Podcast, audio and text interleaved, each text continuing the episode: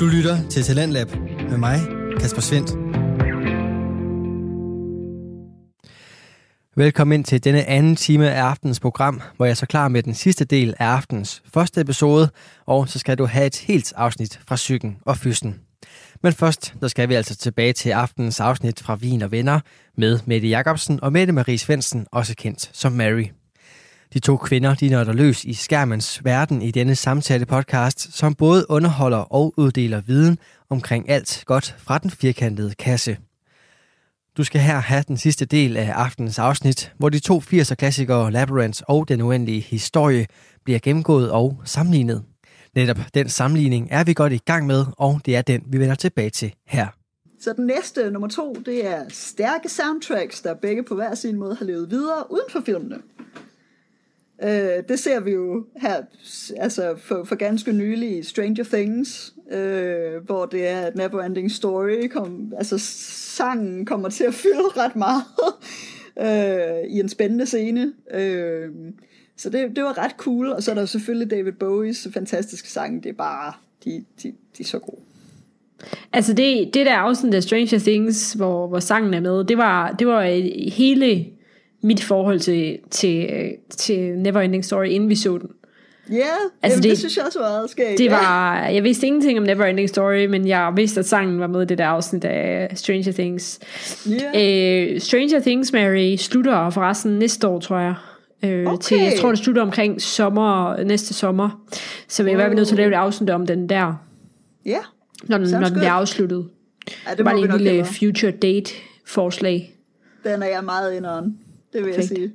Looking forward to it. Perfekt. Nice. Så har vi uh, nummer tre. Uh, vanvittigt dukkemageri og mærkelige automatons går igen i begge film. Det må det, man sige. Det, det er virkelig, uh, altså, jeg, jeg må jo sige, uh, i Labyrinth der, Jim Henson, han er jo, altså, mesteren. Han var jo mesteren. Han, han var så god til at skabe så mange følelser i, i en dukke. Øh, altså i, i Neverending Story, der har de flere af de her sådan automatons, de her store mekaniske figurer, altså Falcor er det oplagte øh, at tage fat i der. Også den der, jeg tror også den der store øh, flagermus, man ser en del i starten. Det er også, altså der er de her store mekaniske væsner, mm. øh, som fylder meget i Neverending Story, men og men altså, det, det, det kan noget. Det har noget charme over, at de ikke har prøvet at bruge dårlige visual effects. Dårlig CGI. altså, det, det, der er noget charmerende over det her de med, holder, at de er gået den vej. Det holder i hvert fald 10.000 gange bedre, hvad er det, 30 år efter. Altså, at, at, det er, at det er, hvad hedder det, øh, fysiske effekter frem for øh, computergenererede effekter. Altså, men det bliver charmerende øh, frem for komisk, som det ville være, hvis det var computer, øh, ja, computereffekter. Ja, jeg er helt enig. Øh, for, for at følge op på den nummer 4, lidt outdated teknologi. Mm-hmm. øh, men, men det er jo så netop det der med, at altså, når de har lavet noget i fysisk form, så fungerer det rigtig godt, fordi det netop har den der charme hvis vi kigger på CGI-ulen i, Lab- i Labyrinth, mm-hmm. som man ser i starten, det er jo for sjovt, at det har været noget af det ypperste på det tidspunkt. Det har virkelig været fedt med den ule der. Ja. Det har det. Det ja. er jeg slet ikke i tvivl om. Hvis du tænker på flyvescenerne med Falcor i The Neverending Story, så er der også den der åndssvage lyserøde, fluffede kant rundt om Falcor, som bare... Ja. Det, ser lidt, det ser lidt sjovt ud, for man har en dramatisk scene. Åh oh, nej, når Falcor redder ham, så kommer den der ja. sådan flyvedrag ja, ja, ja, med ja. den der pink, fluffy, øh, sådan glitrende kant der, fordi det ikke kunne finde ud af at ordne det. Ej, det, lidt outdated. Øh, og ja. de, de, de elementer gør nok begge film en lille smule mindre tilgængelige for et nyt publikum i dag. Ja. Øh, men samtidig så er der, som vi, som vi snakkede om, virkelig kælet for detaljerne, når det kommer til dukkerne og kostymerne. Så altså på den måde kan de stadig meget i dag, fordi de heldigvis er gået langt mere all in på, øh, på de elementer.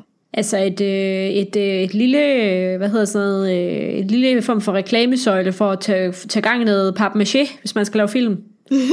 Kom i gang med at male og bygge og så videre. Yes. Ej, jeg er godt klar, at de ikke lavet papmaché. Det, det ved jeg ikke, jeg ved ikke, hvad de lavede af. Men, øh, men det var min referencepunkt, for jeg lavede meget papmaché som barn. Så jeg, fik nice. lyst til at lave et eller andet papmaché-relateret, øh, da jeg så den. Ja, det lyder godt. Det er jeg også fristet af nu, vil jeg sige. Det, øh, det er en god idé. Papmaché-drager. Så det, sådan har vi det lige indtil vi sidder der med de der fedtede limfingre. har totalt klistret ja, ind i avispapir. Ja. Og alt klistrer og er irriterende. Men ja, ja. Det, det, er, det er virkelig en fornøjelse at se noget, der er håndlavet. Det er det. Ja, det er altså, det er altså smukt. Det er virkelig, øh, det, det, er lidt, det er lidt en fornøjelse med de, øh, med de øh, film fra ja, 80'erne og 90'erne, der er gået den vej i stedet for. Ja, det er præcis. Når man ved, hvad der var tilgængeligt. Nogle de har jeg jo tænkt, yes, vi skal lige vise os med den nyeste teknologi, og det, nej. Lige præcis. så, så sætter man pris på det, når de ikke gjorde det. Åh, oh, yes. Så har vi den sidste af de fem blandede bolcher. Øh, uintenderede seksuelle undertoner på upassende steder. Øh, for eksempel så er Falcor lidt for begejstret for at blive nusset bag ørerne. Øh, og det mulige forhold, der hintes til mellem Sarah og Jareth i Labyrinth, virker super forkert i forhold til den kæmpe aldersforskel. Ja, jeg synes i hvert fald, den der, det der med, at dragen skulle kløs bag øret, det var lidt mærkeligt. Ja, det er det, er det ikke. Altså, dengang jeg var lille, var jeg meget tilgivende over for det, men jeg synes selv, dengang kan jeg huske, at det var ikke havde. Ja, det er havde. Ja. Der er et eller andet ved det, der er havde. Ja. Så jeg er lidt ærgerlig over, da jeg så Labyrinth, så synes man jo, at Jareth var meget spændende. Mm-hmm. Han er rimelig gammel. Altså i ja. forhold til, altså, at Sarah, hun skal forestille at være 16. Hun mm. spillede til Jennifer Connelly, som var 14 år gammel på det tidspunkt. Ja, okay. Så lidt, uh, jeg ved ikke helt. Den er lidt, den er, uh, jeg, jeg, jeg, jeg er lidt ærgerlig over det. Ja. den er lidt, den er lidt, lidt i gråzonen. Det er i hvert fald nogle ting, man nok ikke ville, øh, ville, kaste, ville kaste sig ud i på samme måde i dag. Altså, man, der vil man sørge for, de der undertoner, nok ikke lige var der på samme måde. Ja, that is true. Tror jeg. Håber jeg. Ja. yes. Men det var, øh, det var de fem blandede bolcher. Lige uh, aller, til allersidst, så lovede jeg jo lidt, lidt uh, sådan uh, extracurricular reading. Så uh, vi linker til øh, nogle artikler om blandt andet, hvorfor Michael Ende er for vild, øh, hvorfor The Neverending Story også er stærk for voksne, Øh, det, den, den er lidt udsprunget af, at dengang jeg, jeg sad og lavede lidt research, så faldt jeg over en virkelig åndssvag BuzzFeed-artikel, der skrev, hvorfor man ikke skulle se The Neverending Story som, øh, som voksen.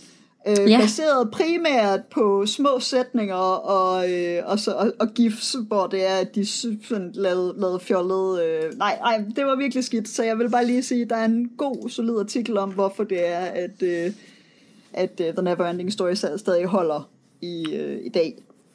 Øh, så er der også en, en, lidt, en lidt heavy en med, øh, hvad, man, hvad man kan lære fra Neverending Story i forhold til authoritarianism, authoritarianism, sorry, fascism and the, ja, ja der, er, der er nogle lidt tungere ting i forhold til det.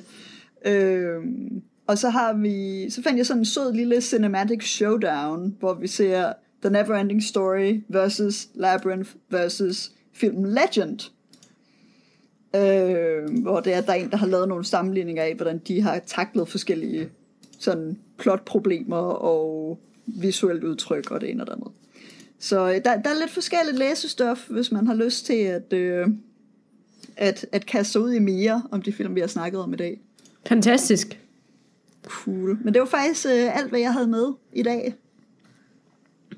Lækkert. Tak for, øh, tak fordi du serverede en omgang øh, 80'er familie, børne, coming of age film for mig, som jeg ikke havde set. Oh, Så er du øh, hjulpet mig med min filmopdragelse film med uddannelse. Det, det var en fantastisk undskyldning for mig for at gense nogle film, jeg ikke har set i evigheder. Så jeg er meget begejstret. Det var... Øh, vi hjalp hinanden. det gjorde vi. Det gjorde vi. Yes. Tak for den gang. Selv tak. Du lytter til Radio 4. Og så fik du også her den sidste del af aftens afsnit fra Vin og Venner.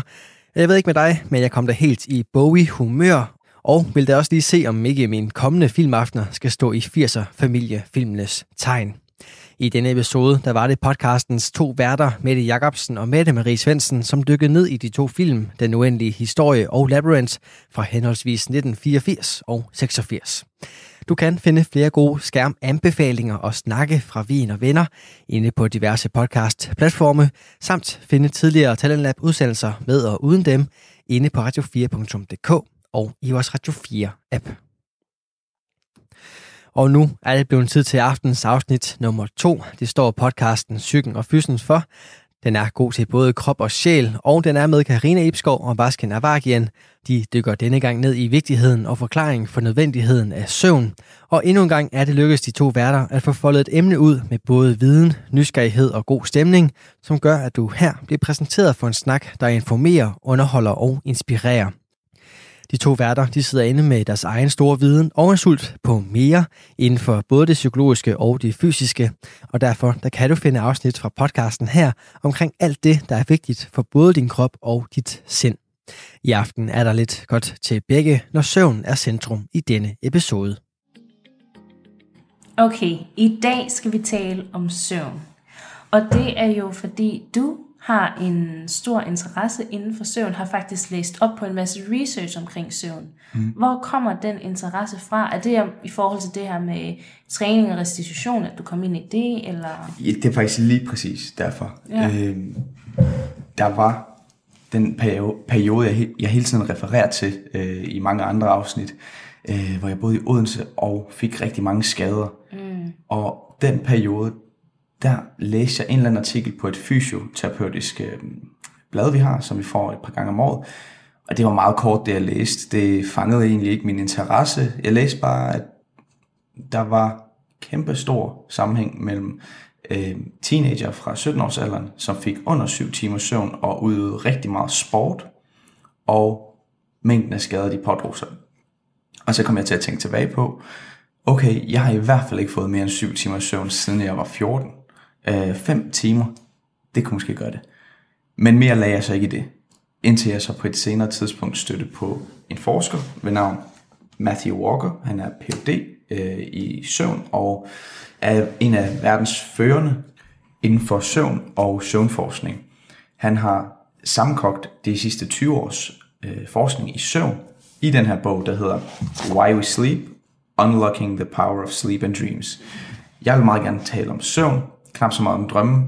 Det, det er jeg ikke så god til at tyde i forhold til det, alt det psykologiske. Men øh, det kan være, at du vil måske komme ind på det lidt.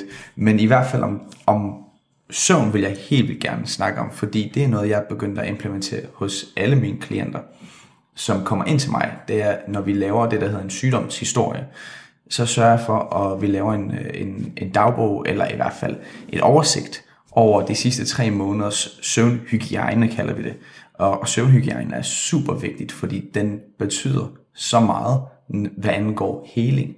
Fordi i modsætning til, hvad folk ofte tror i forhold til træning, så er det ikke i fitnesscenteret eller ved genoptræningsøvelserne, at du rent faktisk heler. Det er faktisk ikke dine genoptræningsøvelser, der gør, at du får en bedre skulder. Genoptræningsøvelserne er med til at genskabe nogle veje i din hjerne, som, som fyrer, altså nogle nerveceller, øh, som, som genskaber de her bevægelsesmønstre. Men helingen foregår, når du sover. Og da jeg fandt ud af det, så gav det også mening for mig, hvorfor nogle mennesker kunne komme tre måneder, fire måneder, fem måneder i kommunal genoptræning, i øh, privat øh, fysioterapeutisk genoptræning, whatever, og ikke se en bedring, hvorfor de kunne få en øh, total knæalloplastik, altså en udskiftning af knæet, og komme igen to måneder senere og sige, jamen der er ikke, det er ikke bedre, det er det samme, det er dårligere endda. Øhm, til det sidste, der kan der være mange andre grunde også, men det er i hvert fald det, der fik mig øjnene op for mig, at okay, det, det er en stor faktor. Ja, mm. det er ikke det, vi gør lige nu her, det er det, vi faktisk ikke gør om natten. Det er det, som vores krop helt af sig selv gør. Men når du siger, at du laver det her arbejde med dine klienter, kan ja. man så også, fordi der lyder det til det meget, hvis der er nogen, der har fået en skade i forhold ja. til restitution, kan man også gøre det forebyggende? Altså for eksempel, du har nogen, øhm, som du træner og siger, okay, Marker, vi bliver nødt til at se på din, din søvncyklus. Ja. Er det det, kan man kalde det en søvncyklus? en søvncyklus, det er jo sådan igennem en hel, en hel nat, men, mm. men jeg tror, hvis vi bare forholder os til ordet søvnhygiejne, Okay. ja, det, det giver bedre mening. Det gør jeg, fordi at øh, forebyggelse er jo helt klart at foretrække frem for øh, restitution, eller frem for genoptræning, fordi genoptræning, der kan det være, at du ikke kommer tilbage til det, du kunne før, af adskillige grunde, øh, og ikke kun på grund af biomekaniske eller fysiologiske grunde, men, men også af sociale og psyko- psykologiske grunde. Man er kommet til skade, og man har egentlig ikke lyst til at pådrage sig en skade igen, så man holder lidt tilbage, eller man tør ikke at gå tilbage til det, man lavede. Øh, så forebyggelse er så meget bedre. Det, som jeg gjorde på tidspunktet, hvor jeg havde en, øh, et, et hold i et af, mine lokale, eller et af vores lokale fitnesscenter her i byen, det var, at øh, vi havde et hold, hvor vi lavede en masse funktionel træning, og jeg ved godt, det er sådan et øh, hot word. Det kan både trigger folk, fordi hvad er funktionel træning, men det kan også få folk helt op at køre om, over, at det var verdens bedste træning. Lige meget med det. Men det vi gjorde, det var, at jeg ville altid afstemme med hver enkelte, om vi var 12 eller om vi var 15 på holdet, hvordan har din søvn været i nat? Og så vil jeg have en aftale med den enkelte.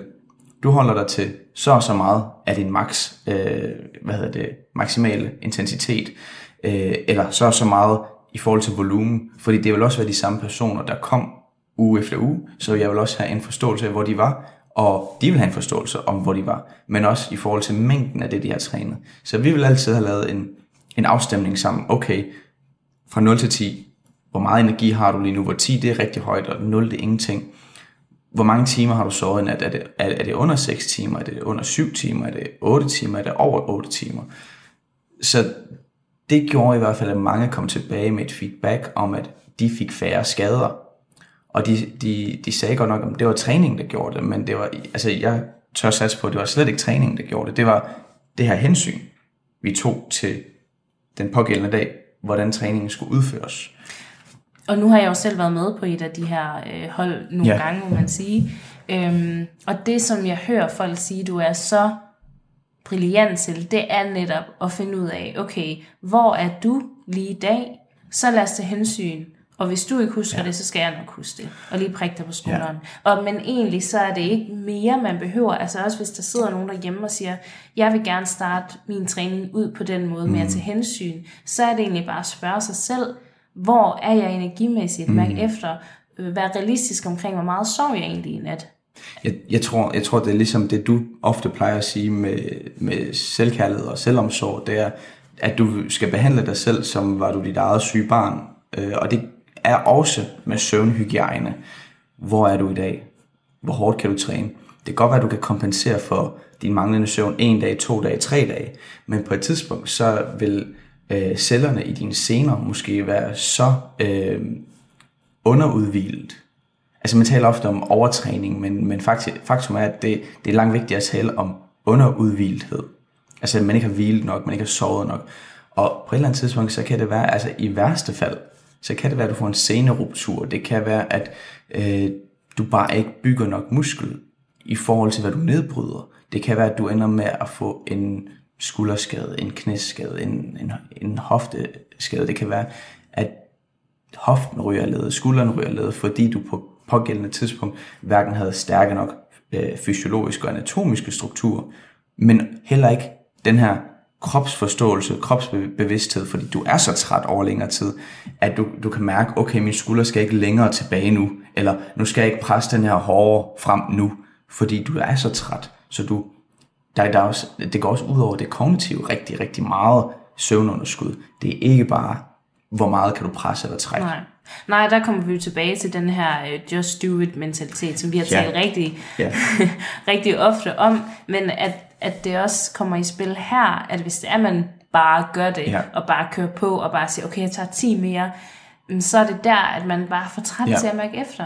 Det, det er man, og altså jeg tror rigtig mange mænd vil måske tænke, at øh, jamen, jeg er jo ikke, jeg er jo ikke svag, eller jeg er, oh, øh, jeg har ikke, jamen nogen vil måske tænke, jeg er jo ikke en kvinde, jeg kan, jeg kan klare rigtig meget, men det kan være, at de kan klare rigtig meget lige nu her, men det er så også ofte den samme type, som kommer til en genoptræning på grund af en sprængt øh, lårmuskel eller en øh, overrevet brystmuskel eller et eller andet.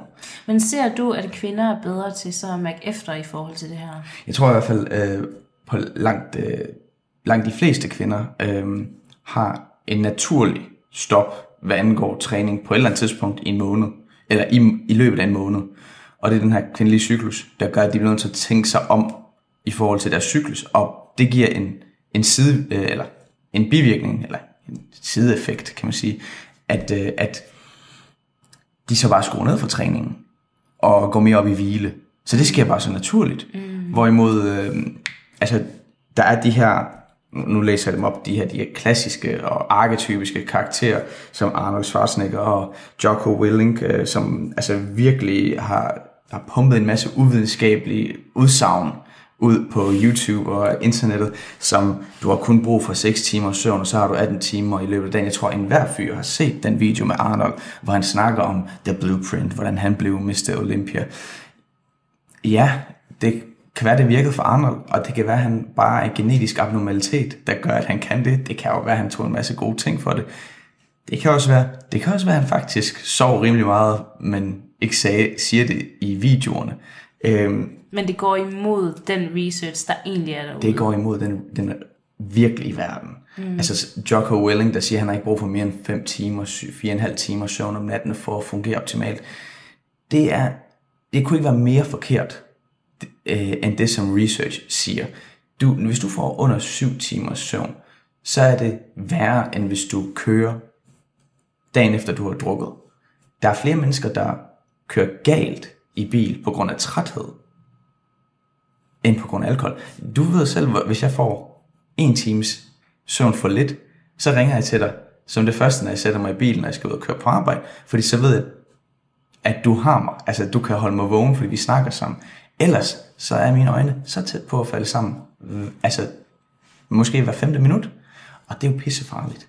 Kan vi vende tilbage til det her med, hvad ligger der i ordet søvnhygiejne? Ja, altså det som virkelig øh, man man skal tænke på, det er, hvordan vil du tage dig af et, et sår, hvis du skærer dig. Du vil skylle, og du vil klemme det sammen, og så vil du putte et plaster på. Du vil skifte plasteret, og du vil blive ved med at skylle det, og du vil og hvis, hvis såret er stort nok, hvis du har, har, en, der har en forstuning oven i det, så vil du sørge for at hvile. Så, så søvnhygiejne er rigtig meget det samme. Det er at skabe omstændighederne for, at din krop kan hele. Fordi ligesom såret ikke er dig selv, der siger til den, du skal hele, så er det det samme med, med søvn. Det er ikke dig selv, der i din søvn siger til din krop, nu skal du hele. Men du kan skabe nogle gode omstændigheder. Sådan noget som at have, have et søvnmønster. Og der kunne vi måske tale om en eller anden form for cyklus. Hvis du sover nok i løbet af øh, en nat, så går din krop igennem øh, rapid eye movement søvn og non-rapid eye movement søvn, og begge dele er super vigtige. Men hvis du så får det nok hver dag, så har du lige pludselig en struktur, der gør, at omstændighederne for din søvn er gode, så du får nok både af REM og non-REM. Øhm, det er en ting, det er den her struktur. Det er at gå i seng til på det rigtige tidspunkt, og det rigtige tidspunkt kan være lidt forskelligt fra person til person. Man siger imellem 9 og 11 for de fleste. Og det kan være vidt forskelligt, om du går i seng klokken halv ni, eller, og en anden går i seng klokken halv ti. Men bare du gør det hver dag på det samme tidspunkt, det er langt vigtigere. Øhm, det, er langt, det er langt vigtigere, at du går i seng på det rigtige tidspunkt hver dag, frem for det rigtige tidspunkt i dag, og så et andet tidspunkt i morgen, og et tredje tidspunkt i overmorgen. For så forskyder du ikke den her cyklus af søvn, du har. Øhm, det er en ting, det er strukturen. En anden ting, det er sådan noget som, at din krop skal gerne øh, regulere sin, sin temperatur en lille smule, inden, den kan rent faktisk falde i søvn. Så sådan noget som at have det for varmt. Øhm, vi har alle sammen prøvet at træne helt vildt hårdt, lige inden vi skal i seng. Man kommer hjem fra arbejde, man får noget at spise, så tager man til badminton, eller man tager til jiu-jitsu, og så kommer man hjem, og man skal egentlig sove om en halv time, men din krop er så varm på det her tidspunkt, at den kan ikke sove.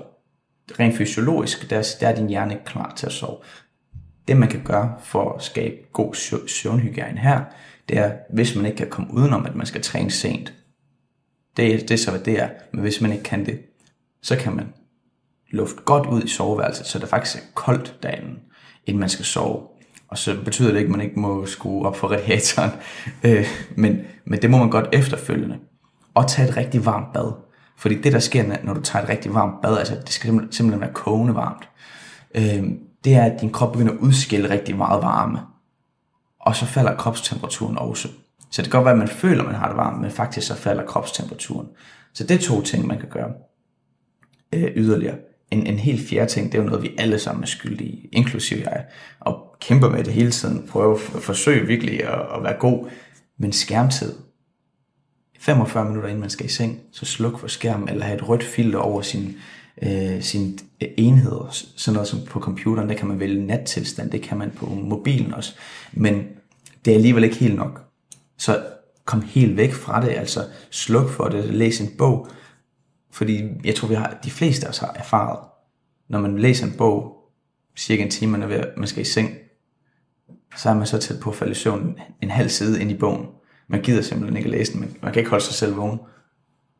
En femte ting, det vil, det vil være sådan noget som, lad være med at lave ting i sengen, som ikke tilhører i sengen, altså andet end at sove. Sengen er til for at sove, så hvis du begynder at danne vaner om, at i sengen, der sidder du med telefonen, der sidder du og, og skriver de, de sidste ord på din artikel, jamen så er det det, din hjerne tror, den skal, når den skal i seng. Og så lukker den ikke kroppen ned. Så det du også siger her, det er, at hvis man nu ikke kan sove og ligger venner og drejer sig, så er det egentlig bedre at gå ud af sin seng. Helt sikkert. Gå, hvis du vågner midt om natten og ikke kan sove, virkelig ikke kan sove efter et kvarter, så nu har du prøvet hårdt, rejs dig op, og jamen, så kan det være, at du kan sidde og arbejde lidt, eller sidde i mørket en lille smule og blive træt. Men det, du skal ikke blive i sengen, fordi der vender du kroppen til ikke at kunne sove i sengen. Det er der, du vågen, begynder du at indlære den. Ligesom så mange andre ting, der er vi mennesker vanedyr. Men er det noget, du selv har oplevet? Jamen, jeg tror da helt sikkert, at, at alle mennesker kan genkende på et eller andet spektrum i forhold til det her med søvn. Og det er faktisk også det, der er sådan lidt interessant, fordi jeg har jo lagt mærke til, når det er, at du fortæller folk om din interesse for søvn og din interesse for forskningen, at bare du nævner ordet, så folk de smiler. Ja. Eller at griner sådan lidt og siger, åh ja, det er især, især dem, som vi kender med børn, mm. som jo har rigtig svært ved at, at få en, en god nat søvn, afhængig af ja. deres børns vaner selvfølgelig. Men hvorfor tror du, at, at vi har sådan et, et forhold til søvn? Sådan lidt ambivalent, fordi det, som du siger, det er jo alle de her gode ting, vi får mm. i søvn. Og det tror jeg ikke, der er nogen, der der ikke ved, at søvn er mm. godt for en. Men hvorfor har vi det sådan lidt ambivalent med det? Ambivalent som i, at vi skal sove, eller vi ikke skal sove? Vi skal sove, men vi får det sgu ikke helt gjort. Ikke Nej. de der 7 til 8, 9 timer. Jeg tror, altså noget af det, som bogen her virkelig slår ned på, det er, da Thomas Edison begyndte, øh, altså opfandt elpæren, øhm, og elektricitet var mere og mere udbredt, så forskød vi det, vi, det, vi kalder for en cirkadiansk rytme. På latin så hedder det circadia, og det er cirka et døgn betyder det. Øh, og det cirkadianske øh, rytme i et menneske er omkring de 25, 24-25 timer. Lidt varierende fra person til person, fordi man snakker også om kronotyper. Øh, det vil sige, at forskellige mennesker kan have forskellige søvnrytmer rent biologisk, men det er ikke meget forskudt af hinanden. Det er omkring de 24-25 timer. Øhm, men da, men da vi begynder at modernisere verden, så gik vi ind og ødelagde det her. Fordi på et tidspunkt i det her cirkadianske rytme, så skal din hjerne begynde at danne noget melatonin. Og melatoninen, det er den, der øh, regulerer din, din, din træthed blandt andet, øh, og din mørke opfattelse. Det er den, der siger, nu er det tid til at, at sove. Der er en række andre processer, også sådan noget som øh, adenosin.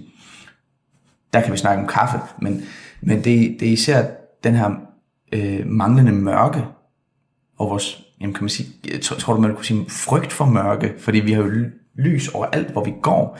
Øh, vi kan jo slet ikke forestille os en ikke belyst gade. Øh, så den forskyder vores søvn yderligere. Hjernen opfatter, nå okay, det er stadig dag. Din, din biologiske hjerne, eller din hjerne, den kan slet ikke fatte, at det elektriske lys, det er elektrisk, eller om det er dag. Det kan den ikke øh, differentiere. Den tænker, det er dag. Mm. Nå okay, men så er det dag, så er jeg vågen. Og det er sådan en lille bitte center, der hedder suprachiasmatic nucleus, du, du har i hjernen. Og, og det er den, der regulerer din, øh, din vågenhed ud fra lys. Ja, ja, nej, øhm, jeg vil ikke afbryde dig. Mm, Det var nej, bare for at sige, øhm, hænger det her også sammen med, at vi har fået så travlt? Altså, du taler om moderniseringen. Vi har rigtig travlt i dag, og, og øh, der er så mange, der siger, at jeg vil ønske, var flere timer i døgnet, fordi mm. jeg har så travlt. Så den her blanding mellem lyset, som vi er eksponeret mm. for i så høj grad, helt indtil vi skal sove, sammen med, at vi bare gerne vil have nået flere ting.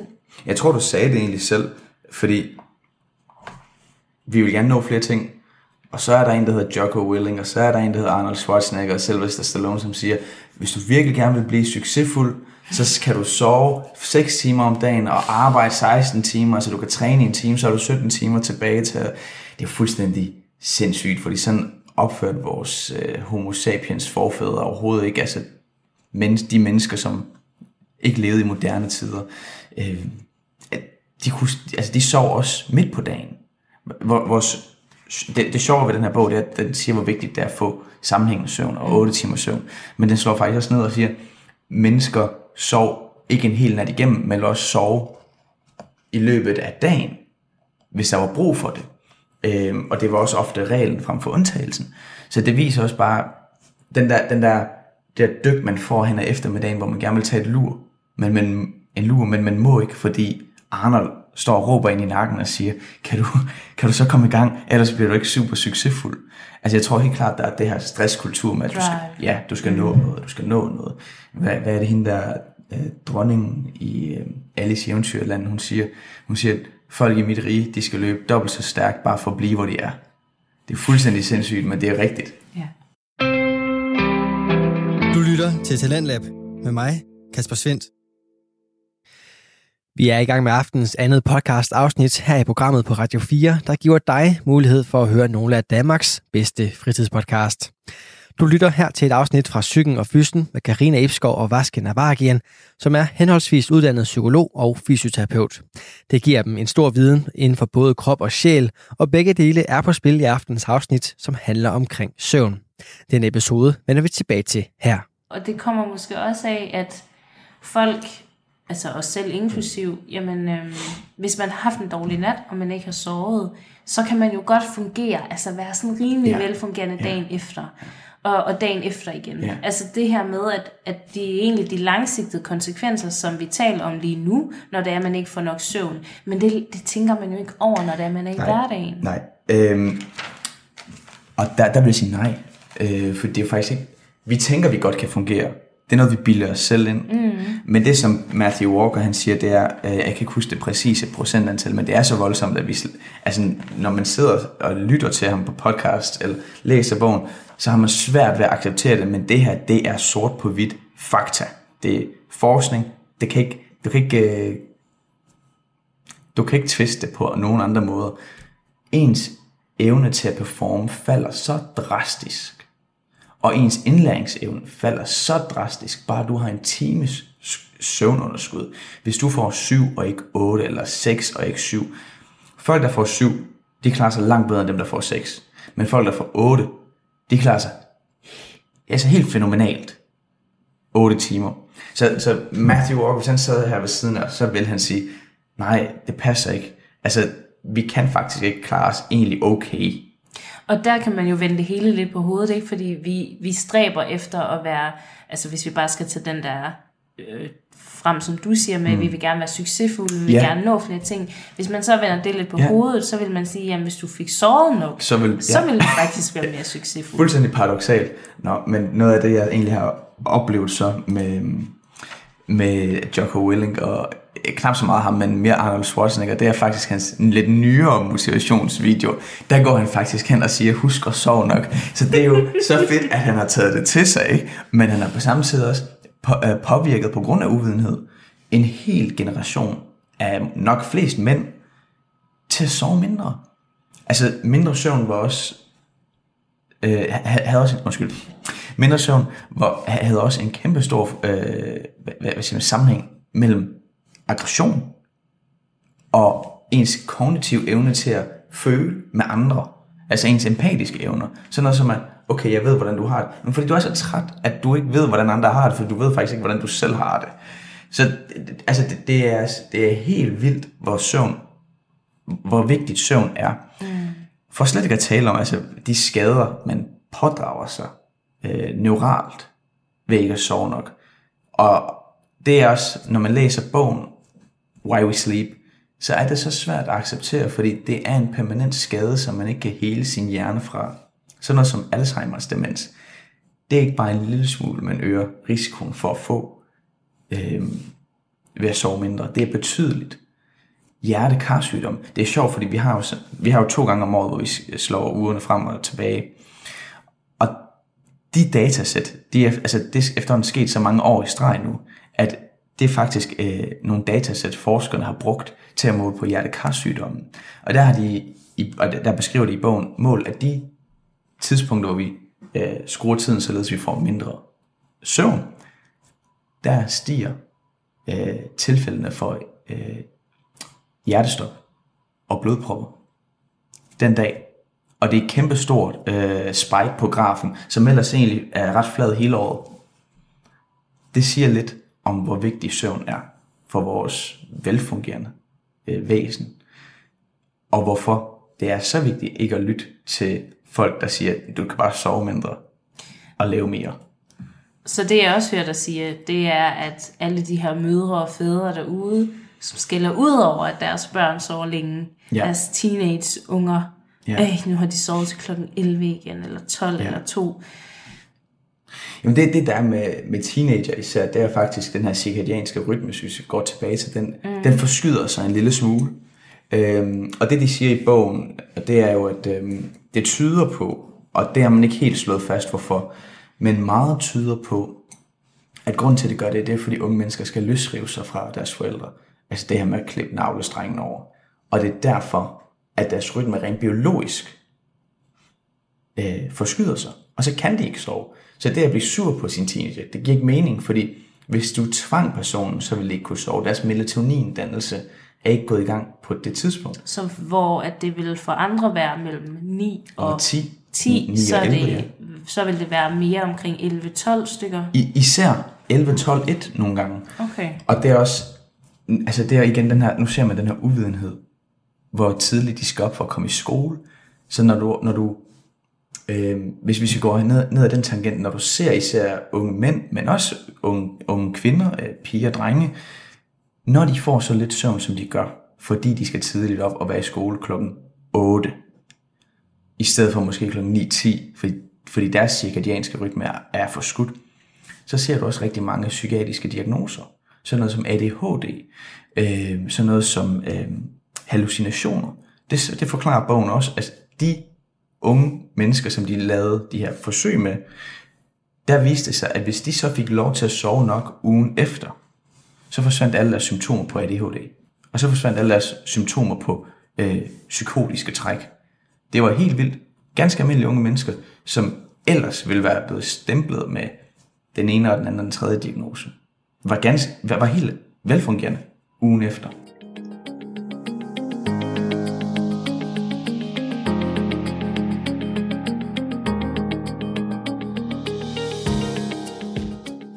Hvis vi skal snakke om noget andet i forhold til søvn og folks vaner, så er der jo også noget, der hedder kaffe. Mm. Og det er bare verdens mest altså, psykoaktive stof, der er misbrugt på helt lovlig vis. Det er noget, som bogen virkelig slår ned på. Det er den her øh, metabolisering af koffein. Altså koffein har som molekyle tendens til at sætte sig på en søvnreceptor, der gør, at du mærker det, der hedder det, der kaldes for søvnpres, øh, eller søvntryk.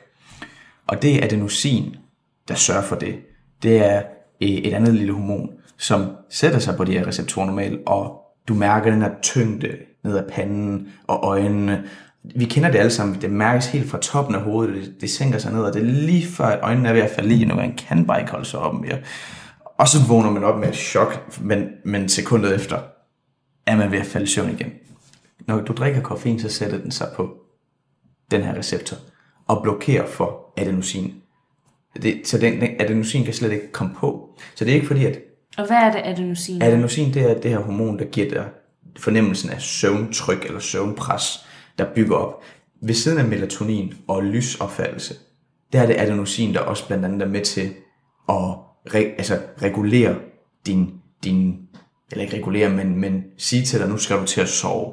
Det er, også, det er også den, du bygger op, og man nogle gange kan mærke hen ad mod eftermiddagen, men især hen ad mod aftenen. Men når du drikker koffein, så sætter den sig på receptoren for adenosin.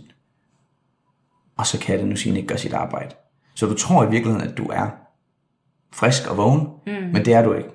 Og det der er med koffein, det er, den tager rigtig lang tid at metabolisere. Altså for nogle mennesker, så går den lidt hurtigere, og for andre mennesker knap så meget. Men det er mellem 6 til 9 timer før den mængde kaffe, du har drukket ved din første kop, er halveret. Det vil sige, efter 9 timer, der er der stadig halvdelen af den koffein, du drak ved den første kop. Og hvis du drikker 6 kopper hen ad formiddagen, og to yderligere kopper til eftermiddag, så er den første kop kun ved at blive halveret om eftermiddagen, og den sidste kop kommer til at blive halveret hen ad nat, aften og nat. Og det er kæmpe, øh, hvad siger man, forskydning af vores søvnmønster, vores indre søvnrytmer. Øh, så hvis man kan, så er det virkelig vigtigt at holde op med at drikke kaffe, måske efter klokken 12 om, om til middag. På den måde, så giver du dig selv en god søvnhygiejne eller gode omstændigheder øh, til ikke at, til at kunne sove hen mod, mod aften og nat. Jeg selv drikker ikke mere end en enkelt kop kaffe om dagen, og jeg elsker virkelig smagen af kaffe, men, men så drikker jeg den, når jeg kommer på arbejde som det første. Efter det, så drikker jeg kun te. Men det er jo sindssygt tankevækkende, fordi at kaffe er så, øh, så meget en del af vores kultur. Både på arbejdspladsen, ja. men også som en, en delikatesse hyggeting. derhjemme. Ja, en hyggeting. Ja. Hvor, ma- hvor mange danske familier drikker ikke kaffe til kagen om aftenen? Mm. Eller til eftermiddag? Ja. En aftenkaffe. Ja, ja. Og så kan de sove alligevel. Det, som bogen siger, det er folk, der sover, selvom de har drukket kaffe. Og, og det kan godt være, at der er nogen, der lytter og siger, jeg kan godt sove alligevel. Studier viser helt krystalklart, at folk, der drikker kaffe og kan sove alligevel, når man måler dem, så er deres øh, søvn slet ikke, eller søvn slet ikke så dyb som andre menneskers, der ikke drikker kaffe efter et vist tidspunkt, eller slet ikke drikker kaffe. Og det betyder også, at de har et højere arousal-niveau. De vågner oftere. De, de vågner også flere gange om natten, også gange, de slet ikke lægger mærke til. Øh, Det er lidt det samme som, som det her med alkohol. Altså Ja. hvis man indtager alkohol og sover om natten, så har man ikke den samme Nej. form for søvn, så hvis man ikke havde drukket. Ja, lige præcis, lige præcis. Men jeg ved slet ikke, hvad, altså, hvor skal man starte, fordi det kan godt være, at jeg har læst den her fantastiske bog og implementeret det i, i, mi- hos mine klienter og de hold, jeg underviser eller underviste, men, men jeg ved slet ikke, hvor man skal starte med det samfundsmæssigt, fordi hvordan ændrer man samfundsvaner, Karina? Og det er jo et virkelig godt spørgsmål, ikke? Fordi at, og jeg tror, det, det kommer over også i det her sundhedsperspektiv, fordi mm. vi netop alle sammen ved, at det er så sundt og godt for os at sove så meget. Mm. Men altså for eksempel ser jeg det også i min egen praksis med mine klienter, hvor at der er noget, noget tankemøller, der er noget stress, der er nogle, nogle ting, der gør det svært at sove, og det er virkelig der om aftenen, at de her ting kommer ind, Ja. Og det er det, der gør, at... Altså, så de, de har måske faktisk fået kaffe, de har måske faktisk gjort alle de her ting. Øhm, men oven i det, så er der det psykiske i det med, at Ja. man har været så meget på, som ja. du også nævnte, igennem sin dag, og har svært ved at falde til ro. Så det, jeg også gør med mine klienter rigtig meget, det er at fokusere på øhm, simpelthen afspænding, altså afslappning, på den måde, at man giver sig selv lov til at slappe af. Hvordan gør du, altså, hvordan gør du det? Hvordan giver du dig selv lov til at slappe af? Hvordan jeg selv Ja, gør hvordan det. gør du det? Mm, jamen det er faktisk meget i forhold til de her både åndedrætsøvelser, men også meditation. Og gør det, hvis jeg ikke kan sove, så ved jeg, hvad jeg skal gøre. Det er at sætte en, en meditation på, en guided meditation typisk, hvor det så er, at jeg virkelig kommer ned, ud, ud af hovedet, så at sige, og så ned i kroppen. Mm-hmm. Og det er også det, som jeg anbefaler rigtig meget og til mine klienter, men igen, det skal være det individuelle. Det skal være det, som virker for lige præcis den person. person, så det kan ja. godt være, at han eller hun ikke føler, det er så ret med meditation, men så er det måske nogle åndedrætsøvelser, ja. hvor man virkelig får luften ned i maven, og virkelig får, åh, altså du ved, skuldrene kommer ned på plads igen. Jeg, jeg tror, især det med meditation, det er skide godt, men hvis man ikke kan meditere, så hørte jeg en, øh, en, en læge, som ikke øh, har ved så, eller ja, ikke fordi han ikke ved noget om søvn, men han, det er ikke hans felt. Det er søvn, det er ikke hans felt. Men det han foreslog, det var faktisk, at man kunne tage armen op over hovedet, og så skulle man sådan fake, at man gaber. Og det skulle man gøre tre gange, og den fjerde gang, så vil man faktisk gabe rigtigt. Og vi ved alle sammen, hvordan man har det, efter man er gabt. Altså, det har han effekt på mig lige nu. Jeg kan mærke, at oh, jeg kunne godt lægge mig ned og tage en lur lige nu. Ja, og også det her med, at vi har bare meget fart på. Ja. At det faktisk er okay at slappe lidt af en gang imellem, og, og bruge sin aften med, med en bog, som du sagde, eller noget andet, hvor man, hvor man får slappet lidt mere af. Så det handler måske i virkeligheden også om igen at finde ud af individuelt, jamen, hvad er det egentlig, der får dig til at slappe af? Hvor, hvorfor tror du, vi har så svært ved at slappe af? Altså, nu, nu skal det hele ikke handle om øh, melatonin og adenosin og koffein, men, men hvorfor tror du, folk har så svært ved at slappe af? Især måske i, i vores... Øh, jamen, jeg tror i alle kulturer nu til dags, der er ikke længere noget, der hedder vestlig kultur. Jeg synes, at hvor end man kigger, så har alle den, den samme mere eller mindre kultur. har travlt. Ja, ja. det er helt sikkert et ideal om at nå nogle specifikke ting, øh, både fra dag til dag, men også i dit liv generelt. Så det handler også om nogle gange, som, som vi også har snakket om før, men at trække sig ud af ligningen. ja. Simpelthen at finde ud af, jamen er det vigtigt for mig med både Villa Vorse og øh, fem gange i Fitness World og, og tre børn og, og hjemmebagte boller hver dag, eller sådan hele det her ideal, man skal leve Ja. op efter. Øhm, det var så måske, det er jo selvfølgelig meget karikeret, ikke? Det er meget karikeret. Men, men vi har nogle, nogle ting, der gør, okay, det her skal jeg nå, de her mål vil jeg gerne opnå, det her vil jeg gerne leve, efterleve. Ja. Men vi glemmer også nogle gange, lige som du siger, at passe på os selv i det. Og finde ud af, okay, jamen, hvor er jeg i det? Hvor kan jeg slappe af henne? Så jeg faktisk er mere i stand til at være succesfuld på længere sigt. Ja. Jeg tror helt klart, du har ret i det her med øh, ikke, ikke altid stræbe efter at leve op til et ideal, som måske er usundt. Idealer kan være gode, men idealer kan også være usunde.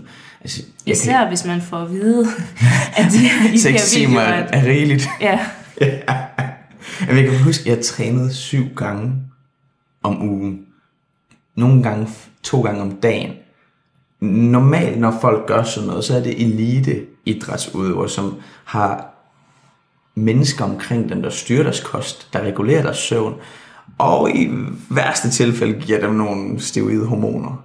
Men uden noget som helst, uden nogen forståelse for alt det her, da jeg var 16, 17, 18, 19, 20, og det gjorde jeg flere år, og jeg fik så mange skader, men jeg kan også bare huske, og jeg ved ikke, om det er, fordi jeg rent faktisk var stærk, eller jeg var fuldkommen idiot, fordi min kammerat Adam siger det også øh, flere gange, jeg var klart stærkere, altså når man kigger på de vægte, jeg løftede, men jeg, når jeg kigger tilbage, så tænker jeg også, at jeg var også klart mere skadet. Så jeg ved ikke, om det var fordi, at jeg, når jeg kom tilbage fra en skade, så gik jeg bare hårdt til den rigtig meget. Og så i en periode, der var jeg rigtig stærk. Og så fik jeg en skade, som så gentog sig. Det ved jeg ikke.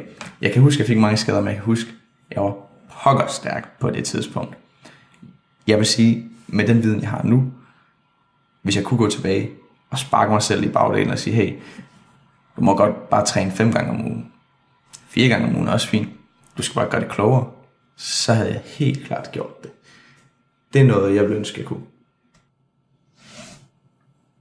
Okay, hvis vi skal prøve at give sådan en opsummering med, som vi plejer, tre gode råd til det her med Ja. søvn. Hvis man køber bogen Why We Sleep, og det vil jeg anbefale, man gør. Øh, jeg og Karina har ikke noget at vinde på, at man køber bogen. Men hvis man gør, så er der øh, på nogle af de sidste sider 12 gode råd. og dem kan man alle sammen læse. Vi tager kun tre af dem, som jeg synes virker virkelig godt for mig. Øhm, og du lider desværre under dem. Fordi at jeg har en vis rutine, som vi skal igennem. Men det er, jeg begynder at slukke for digitale enheder omkring klokken 8, og vi skal i seng klokken 9.30. Så lufter jeg ud, og det er nok der, du lider under det mest. Øh, det er, at der skal være totalt mørkt og koldt. øhm, Men også, at telefonerne og al elektronik Ja, skal ud af ud soveværelset. soveværelset. Yes. Min alarm, den er simpelthen uden for værelset, så jeg skal rejse mig op og gå et stykke for mm. at slukke den. Øh, nå, det var to ting. Det var et, luft ud. To, sluk enhederne en time før du skal i seng. Og tre, det der virker for mig allerbedst, og det har jeg desværre lidt under i lang tid, uden at have vidst det, øhm, det er at holde op med at drikke kaffe efter den første kop, jeg får, når jeg møder ind. For nogen der kan det være kop nummer 3. Jeg ved med mig selv, og det er noget, jeg synes, man skal eksperimentere med, hvor koffeinsensitiv man er. Både den øh, resistance, man har opbygget over tid, men egentlig også bare, hvor meget bliver jeg påvirket af kaffe. Så det kunne være en god idé at ikke drikke kaffe en uge. Og så, Lige prøve det af. Ja, og så ikke drikke kaffe en uge, og så drikke en kop kaffe for at se, hvor meget bliver du stimuleret. Det er så slemt, at hvis jeg drikker en kop kaffe efter kl. 12, så banker jeg på vores øh, gulv, fordi at underboen hører normalt så høj tv, at jeg vågner op om natten. Men de, de dage, hvor jeg ikke drikker kaffe efter kl. 12, så sover jeg bare igennem det. Jeg, jeg vågner ikke af underboen. Men så, så kan jeg, andre dage, så kan jeg vågne op og blive så pisse sur på underboen. Selvom det har været min egen skyld, at jeg har drukket kaffe, der gør, at min, mit arousal-niveau er så højt, at jeg vågner af en knappenål, der falder ned til gulvet. Sur på underbogen og sur på mig. Sur på underboen og sur på dig. Det er helt og, i, alle andres skyld. og dagen efter finder jeg ud af, at i virkeligheden er jeg sur på mig selv, fordi jeg er også så mm, pokkers dum. Men det viser også, hvor sensitiv du er blevet nu, efter at have kun, altså efter kun at drikke én En kop. kop. Ja, Inden kl. 12, og hvis du så gør det en gang imellem, altså så ser Ja. man virkelig, hvor sensitiv Ja, jamen, altså, krop er blevet for det. Jeg har egentlig altid været koffeinsensitiv så ekstremt meget, fordi Adam og jeg, vi trænede psyko meget på et tidspunkt, og vi tog nogle helt vildt underlige pre-workouts, altså sådan noget, som er bandlyst i, i dag, det er ude af markedet, det må de ikke sælge. Det var en, jeg, jeg, hvad, sagde, hvad sagde han, det var en carbongruppe for, for at være, øh, amfetamin, sagde han. Ja, men det var sådan noget, og det var helt lovligt. Det blev solgt på danske, øh, hvad hedder det, i- danske butikker. Men der var en dag især, hvor jeg, hvor jeg tog det her craze, hed det. Der var så meget koffein og så mange andre ting i. At det første, jeg gjorde, da jeg kom hjem, det var at tage åben bøtten op og hælde ud i toilettet, for jeg tænkte, hold nu kæft. Jeg kunne have slået 10 mennesker ihjel ved at tage det her. Altså, det er, det er så, så koffeinsensitiv, jeg er. Så jeg, prøver at holde mig fra det, og jeg anbefaler folk også, drik, drik noget koffeinfri kaffe, eller noget koffeinlet kaffe i stedet. Der er mange alternativer derude. Men det, det, det var det. Tak for at øh, gøre os lidt klogere på det her med søvn. Ja, og jeg er jo selvfølgelig ikke eksperten. Jeg formidler det, jeg selv øh, er interesseret i. Jeg vil gerne have folk selv undersøger det, som eksperterne faktisk har at sige om søvn. Så hvis man vil vide noget, om man har en nogenlunde forståelse for øh, biologi, så vil jeg foreslå, at man køber bogen, der hedder Why We Sleep. Og hvis man så ikke er så god til biologi, så vil jeg faktisk foreslå, at man hører øh, nogle podcasts, hvor han bliver interviewet, Matthew Walker, blandt andet af Joe Rogan og øh, Dr. Rhonda Patrick. De har begge to øh, en episode hver, øh, eller to, hvor de virkelig snakker om, om søvn og går i dybden med biologien, men også for det samfundsmæssige, og hvad det har af betydning. Og det er også en, der er sådan en kort TED-talk, er det ikke noget med det? Der er også en kort TED-talk Ja. ja. faktisk på 15 minutter. Øh, man skal bare søge Matthew Walker øh, TED-talk, og hans navn staves M-A-T-T-H-E-W Walker, ligesom Johnny Walker. Vi høres ved. Radio 4 taler med Danmark. Således blev vi klogere på vigtigheden for søvn, og jeg har det også siden jeg hørte afsnittet her for første gang, tænkt væsentligt mere over min egen søvnrytme og hvor vigtig den egentlig er. Du fik her en episode fra Psyken og Fysen, en podcast omkring både krop og sjæl med Karina Ibskov og Vasken Avakian. De delte denne aften med den nørdede samtale podcast om alt godt fra skærmens verden, vin og venner, hvor Mette Jacobsen og Mette Marie Svensen så på de to 80'er familiefilm Labyrinth og Den uendelige historie. Husk, at du kan finde andre afsnit fra begge podcasts inde på diverse podcast-platforme, hvis du ønsker at dykke videre ned i de to universer. Og så kan du selvfølgelig også finde tidligere Talentlab udsendelser i vores Radio 4-app eller inde på radio4.dk. Mit navn er Kasper Svendt, og tilbage for mig er blot at sige på genlyt, for nu er det tid til nattevagten her på kanalen. God fornøjelse.